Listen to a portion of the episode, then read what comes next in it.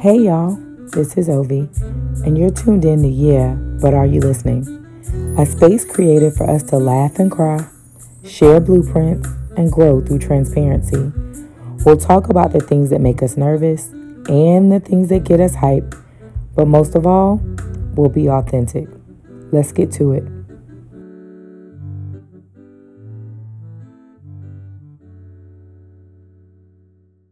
Hey y'all, welcome back.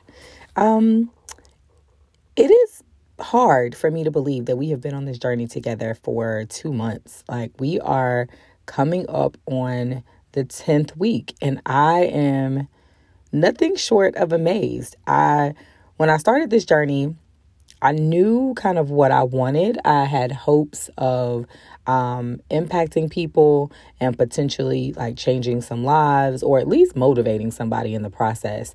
But I could not, in my wildest dreams, have ever imagined that it would look like this. The support from people, the feedback, good and bad, has been really a motivating factor. So many people have reached out to me that um, want to be a part of it or or want something from something they've heard or told me that they were motivated by something I said. And I really just got into this wanting to motivate one person.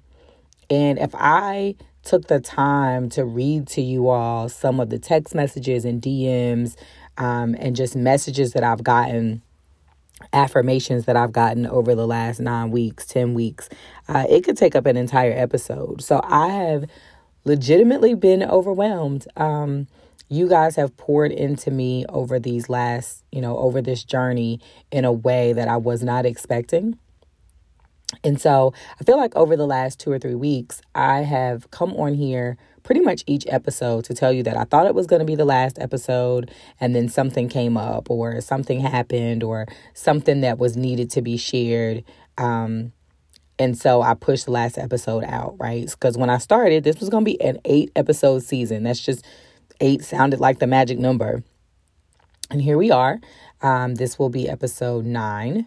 And this isn't going to be the last episode of the season either. So I have alluded to um, having my own mental health challenges um, and dealing with with some challenges of those close to me, closest to me. But I've never really gone into detail. Um, and you know, I think that that that is probably as much generational as anything else, meaning, you know, for so long, getting therapy was taboo. Um, you didn't talk about it, you didn't talk about your struggles. And typically, if you told somebody you were depressed, they were like, you just said, get over it, right? Or have a drink, or eat some cake, or eat some ice cream, um, binge watch your favorite TV, take a bath, um, and you'll get over it. And the reality is, mental health, depression, um, anxiety is so much more than just get over it. It's so much deeper. It's, you know, it's just so much more than that. And I am happy to see that as the years progress, we are much more, much less judgmental for people getting help. There's many more people talking about therapy and talking about what that looks like and talking about, you know, um, getting therapy and the help and the, the things that it's bringing to their lives. And so I am so glad to see that that is actually transitioning to be a thing. Um, and I hope it's not it's not a fad because therapy is beneficial. It's real. It's needed. Even if you don't think you have anything that you need to go to therapy for, chances are you're probably the one that needs to be at the front of the line because we all have things we need to work through, whether it's childhood traumas, whether it's just things that we were exposed to that we don't even know that it affected you the way it did or it impacted your life. And it is currently impacting your relationship or the way you treat your children or how you are on your job or who you the role you play in your your friendships. Um, you don't even think about you know some of those silent triggers that happened when you were young or some of the things you saw. Um, and so you know, I am I am really glad that mental health has become a focus. I know way too many personal stories of suicide. Some of them, people kind of blew them off, um, and others, people worked really hard to prevent them and provide support. But the reality is, some of those things are beyond the control of someone else. They aren't things that someone can do for you or to you. Um, they can't love you out of the depression. They can't love you out of an anxiety attack. And so, you know, it, it extends to getting therapy, learning how to have some coping mechanisms. Um, yes, it is about support. It is about having a base of people or a person or um, something that you can go to that is your grounding, you know, um, that you can feel grounded and you can kind of come out of whatever you're dealing with. But it is just so much more than that. And so, um, this will not be the last episode of season one. I woke up the other morning and it was heavy on my heart that we needed to talk about mental health. Um, there are so many things happening in the world right now, and people are struggling. And people is me. I'm struggling, right? So I have my own coping mechanisms where it relates to depression. But as I've gotten older, um, I battle much more with anxiety and overthinking. My brain races all the time. Um, and so I have my own coping mechanisms that seem to work uh, for now, anyway. And so, you know, I'll be sharing some of those with you, but also over the next, um, over the next several weeks. Uh, so let, let me back up a little bit. So I woke up the other morning and it was really heavy on my heart to um, ask for some either mental health professionals, suicide prevention folks, or just people who wanted to share their story to be guests. And let's talk through this where someone else can hear it and potentially benefit from the things that that um, those people have to share, whether it's their level of expertise, whether it's a personal experience. And so hearing it, someone else is able to see that they are not going through it alone. Um, whether it's, you know, one young lady reached out to me, I'm super excited to talk to. She works with teens and kids. The reason I'm super excited about that is because we're in a pandemic. So many people's kids are struggling, you know, with, with virtual learning and, and missing their friends and missing their social relationships. And so I'm hoping that Laura will able to be able to give us some tips on how to help our kids through that. Some of the things that we can potentially look for, um, so that we don't blow off what might really be depression for you know they just don't want to clean their room. Um, and so I I put out a call for that on both on my social media pages on Instagram and Facebook. And the response was overwhelming. So people have been messaging me, excuse me, they've been um, DMing me, they've been um, texting me. I had my aunt call me to put me in contact with somebody in a whole nother state to have some conversations about what she's doing. And so, my idea that was just going to be a single episode is now probably going to be a short series focused simply on mental health. And part of me was like, all right, so I could record this and then wait to publish it during Mental Health Awareness Month, but that's not until May. And this needs to happen now. We can't wait until May. People are dying every day. People are struggling. People are struggling. And again, I'm like, people is me. I'm struggling.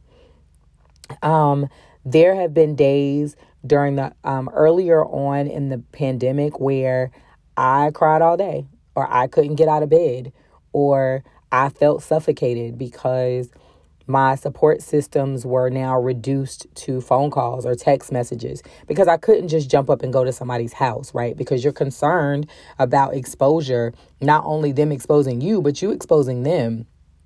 You know, I was missing my mom. I've talked to y'all so much about my mother and I's relationship and in the in the first couple months of the pandemic, my my visits with my mom looked like us standing on the porch talking through the door. And so that was a really, really, really tough time for me. And if we're being transparent, there are days that are still really, really, really tough. Um, still feeling suffocated. I can't travel, right? Which is a luxury for most of us. Um, but for me, travel didn't even necessarily mean packing my passport. I mean just hopping in the car, going down to the beach. Um, you know, or just being able to hang out with my girlfriends, going to dinner, right? Um, being able to see my friends and see the people that mean something to me and that I know I mean something to them, being able to get physical support outside of, like I said, just a phone call or a text message. And so, my hope, my goal is that over the next couple of weeks, um, I will be able to provide you all and me with some help, some support, some um, some clear vision that you're not in this alone, that whatever your anxiety might look like, whatever your depression might look like, um, you are not alone. And so, in those moments, I know it feels like it, um, but you know, there is somebody that loves you and that needs you and that would much rather hear you crying about whatever's going on, whether it be big or small, than to be crying over you because you are no longer here. Um, your life matters to people that you don't even know. You know, I, I will say that this podcast has taught me, doing this podcast has taught me about the ability to reach people that don't even know you. You don't know them, they don't know you. Um, there's no benefit, um, no like tangible benefit other than they just know you, they just care about you um, I am learning about the fact that I I am being reminded how much I genuinely care about people. Um, I mean that's that's not new. If you know me, then you know that I genuinely care about people to my core. But this is helping to remind me of that and to remind me that I need that too. You know, um and so when I was younger, I used to write poetry. I think I've mentioned that before. I used to write poetry, and it used to be an outlet for me. I used to be a nerd, so I used to write poetry. I used to read. I would curl up with a book. That was my one of my favorite pastimes. I would do crossword puzzles. Um, I was popular, but I was a nerd. I was a super nerd. Um, and as I've gotten older and like had children and moved away in terms of of having other things that took up my time, I've been less focused on doing that. Even writing a journal in, in a journal for me has become taxing because I put these grandiose expectations on my writing. So I'm like, all right, Ovi, you have to sit down every night. You got to write at least a page in a journal. And I do really well at that for like a week. And then I feel, I'm like, I don't have anything else to say. Um, and so some of that is about relearning or unlearning the things that you have taught yourself or the the restrictions that you have put on yourself in terms of your own outlet, right? So what journaling looks like for me now is having a pen and paper beside my bed at all times on the nightstand. So if I have something I need to get out, if I want to try to quiet my brain, then I have the the tools there to be able to do so. But it doesn't look like a requirement to do that every night. It doesn't look like you got to write for an hour. You got to write two pages. You got to write 10 pages. It's like, no, the tool is there when you need it, as much as you need it, and use it. Um, and I will say that that has helped me tremendously to try to quiet my brain a little because I don't do so well in quiet in my brain. It runs all the time. I don't sleep well. Like there are all these other things. And then you factor in the anxiety and the overthinking. Um, I will fixate on something for hours unintentionally. And then I do that thing where you're like, all right, as of right now, I'm not going to think about it anymore. And then what happens? Like, then you can't stop thinking about how you're not going to think about it. So it's a really unending cycle, never ending cycle, it feels like. Um, it's unhealthy. And recognizing that is really only part of the resolution, like the next step is to try to get some help and figure out what you can do. And so, like I said, for me, writing some of those things down, writing some of those thoughts down, doing what looks like a brain dump where you know, I'm just writing the thoughts. I'm not, it doesn't, it might not look pretty, it might not sound pretty, but it's what I'm thinking, it's what I'm feeling anyway. And so, as opposed to trying to continue to suppress that, I just get it out on paper. Um, it is an effort to not close people off when I'm feeling some kind of way and not just shut down and not talk and not um, be available. Uh, one of the other things that I know that I do is it is easier for me to take on somebody else's stuff when I'm in the midst of stuff. So it's like, all right, if my brain is going to be going a thousand miles a minute anyway, let my brain be going a thousand miles a minute on somebody else's problem. Because really, it's their problem. Like it doesn't really impact me or impact my life. Um, which only solves part of the problem, right? Because ultimately, in doing that as a defense or a coping mechanism, I'm not really addressing the things that are going on with me, and I'm just pouring my energy into something else. Um, and it's not even something that's necessarily constructive. so, you know, I guess the, the point I'm making um, is that, you know, we're all dealing with something. You know, this pandemic has exposed us in a way that I don't think any other thing could have exposed us, or any other thing could have exposed our need for some help as it relates to mental health. And then, you know, now the new buzzword is self care, but nobody really talks about what self care means. And even in the confines of self care, even if somebody tells you what it means, it means different things for different people. I know that there are some people that self care means they get their their makeup, their hair done, their nails done. Um, and cool, like that could be self care. Definitely, it's absolutely self care. But I don't wear makeup, so going to get a full face beat for me is not self care. Um, getting my nails done might be self care, but I typically spend it talking to my nail tech. And so I'm not relaxing. Like I am, but not really. Um, you know, a massage would be great, you know, but now you're talking about how often can you get massages? How often can you afford them? How often can you go? Um, you know, this summer self care for me looked like going for walks or runs. And I can remember having conversations because some of those runs were eight, nine, ten miles. Now, for some of y'all, that's nothing. For me, uh, yeah, it was a stretch. Um, but what I can say is that while I was out there walking or running, it was just me and the pavement and God.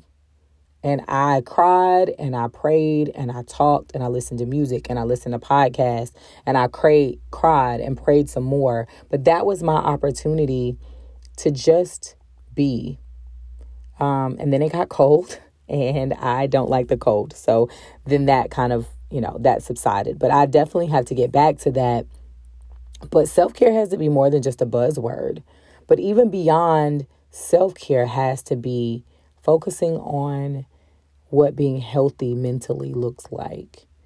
Um, I think sometimes as mothers, as parents, we focus so much on the health of our children without really thinking about you aren't being the best parent you can be if you aren't taking care of you first. Um, but I know from the moment I had Michael, like he came first. His needs came first. You know, people tell you when the baby sleeps, you sleep. But the reality is, when the baby sleeps, you're trying to take a shower and wash bottles and, you know, do laundry and do all the things you can't do because when the baby's awake, their needs come first. And so that is difficult to unlearn as you get older um, to not put other people's needs first. And I understand that other people is not the same as a child or you having a child, but it's still a learned behavior. You know, you still learn to put their needs first. They cry, you react. They fall, you react. They're hungry, you feed them. They're wet, you change them. Like that's the way it works. And so, anyway, what I'm hoping is that over the next couple of weeks, I can share with, with you some things that I have seen and am dealing with and have dealt with in my own personal life that I can bring some people um, to have some conversations with me that you can learn from or take something from, whether it's a new coping mechanism or something you haven't tried with your own child, or maybe something you have tried and you just don't know if it's working, um, you know, or some resources you know, I'm going to be providing you with some names and phone numbers and resources for things that might be helpful for you. Um, my prayer is that they are just really good conversations and that you can, you know, as with anything else I brought to you, that you can take what you need and leave what you don't. Um, but the mental health conversation is one that needs to be had. It's one that needs to be ongoing. It's one that that is important for us collectively to be able to keep moving forward and keep healing and keep being healthy and it's it's not something that you can just do for a little while and then tuck it away on the shelf which i'm guilty of right? You go to therapy for a little bit and you're like all right i'm healed. Check that box. Um it has to be an ongoing process. And it doesn't mean that you go to therapy twice a week for the rest of your life but it may mean that it goes from twice a week to once a week to maybe once every other week um, but it can't stop. Mental health is something that has to be an ongoing focus for the health of you and the people around you and the people that love you. Um, and so I just want to end this particular episode by, you know, reminding you that you are loved and valued and that you, we need you. Those around you need you and they need what you bring to the table because nobody can be you better than you. That's why you're you. That's why I'm me, right? And that's why I'm not you because I couldn't do you the way you can do you. And so you're valued and you're loved. And um, if nobody told you that today, like those things matter. And so you matter. And so over the next couple weeks, I'm going to do what I can to reinforce that for you. Um, if there is anything specific that you want me to ask a professional or that you want to be discussed or you want me to try and find some resources around, you know, please shoot me a message. Um, you know, it can be a private message. If you would like to be on an episode, even if you want to be anonymous, we can definitely do that. I will honor that. Um, but I, your stories need to be heard. Um, getting you the resources that you need is a priority for me over the next couple weeks. And so the way I feel now, season one will just end when it ends, but we're going to bring as much positive information and resource and support as we can in the time that we have. So I love y'all. All right, guys. Thanks for tuning in to another episode. I can't wait to hear your feedback. But until then, be nice be authentic because, yeah, I'm listening.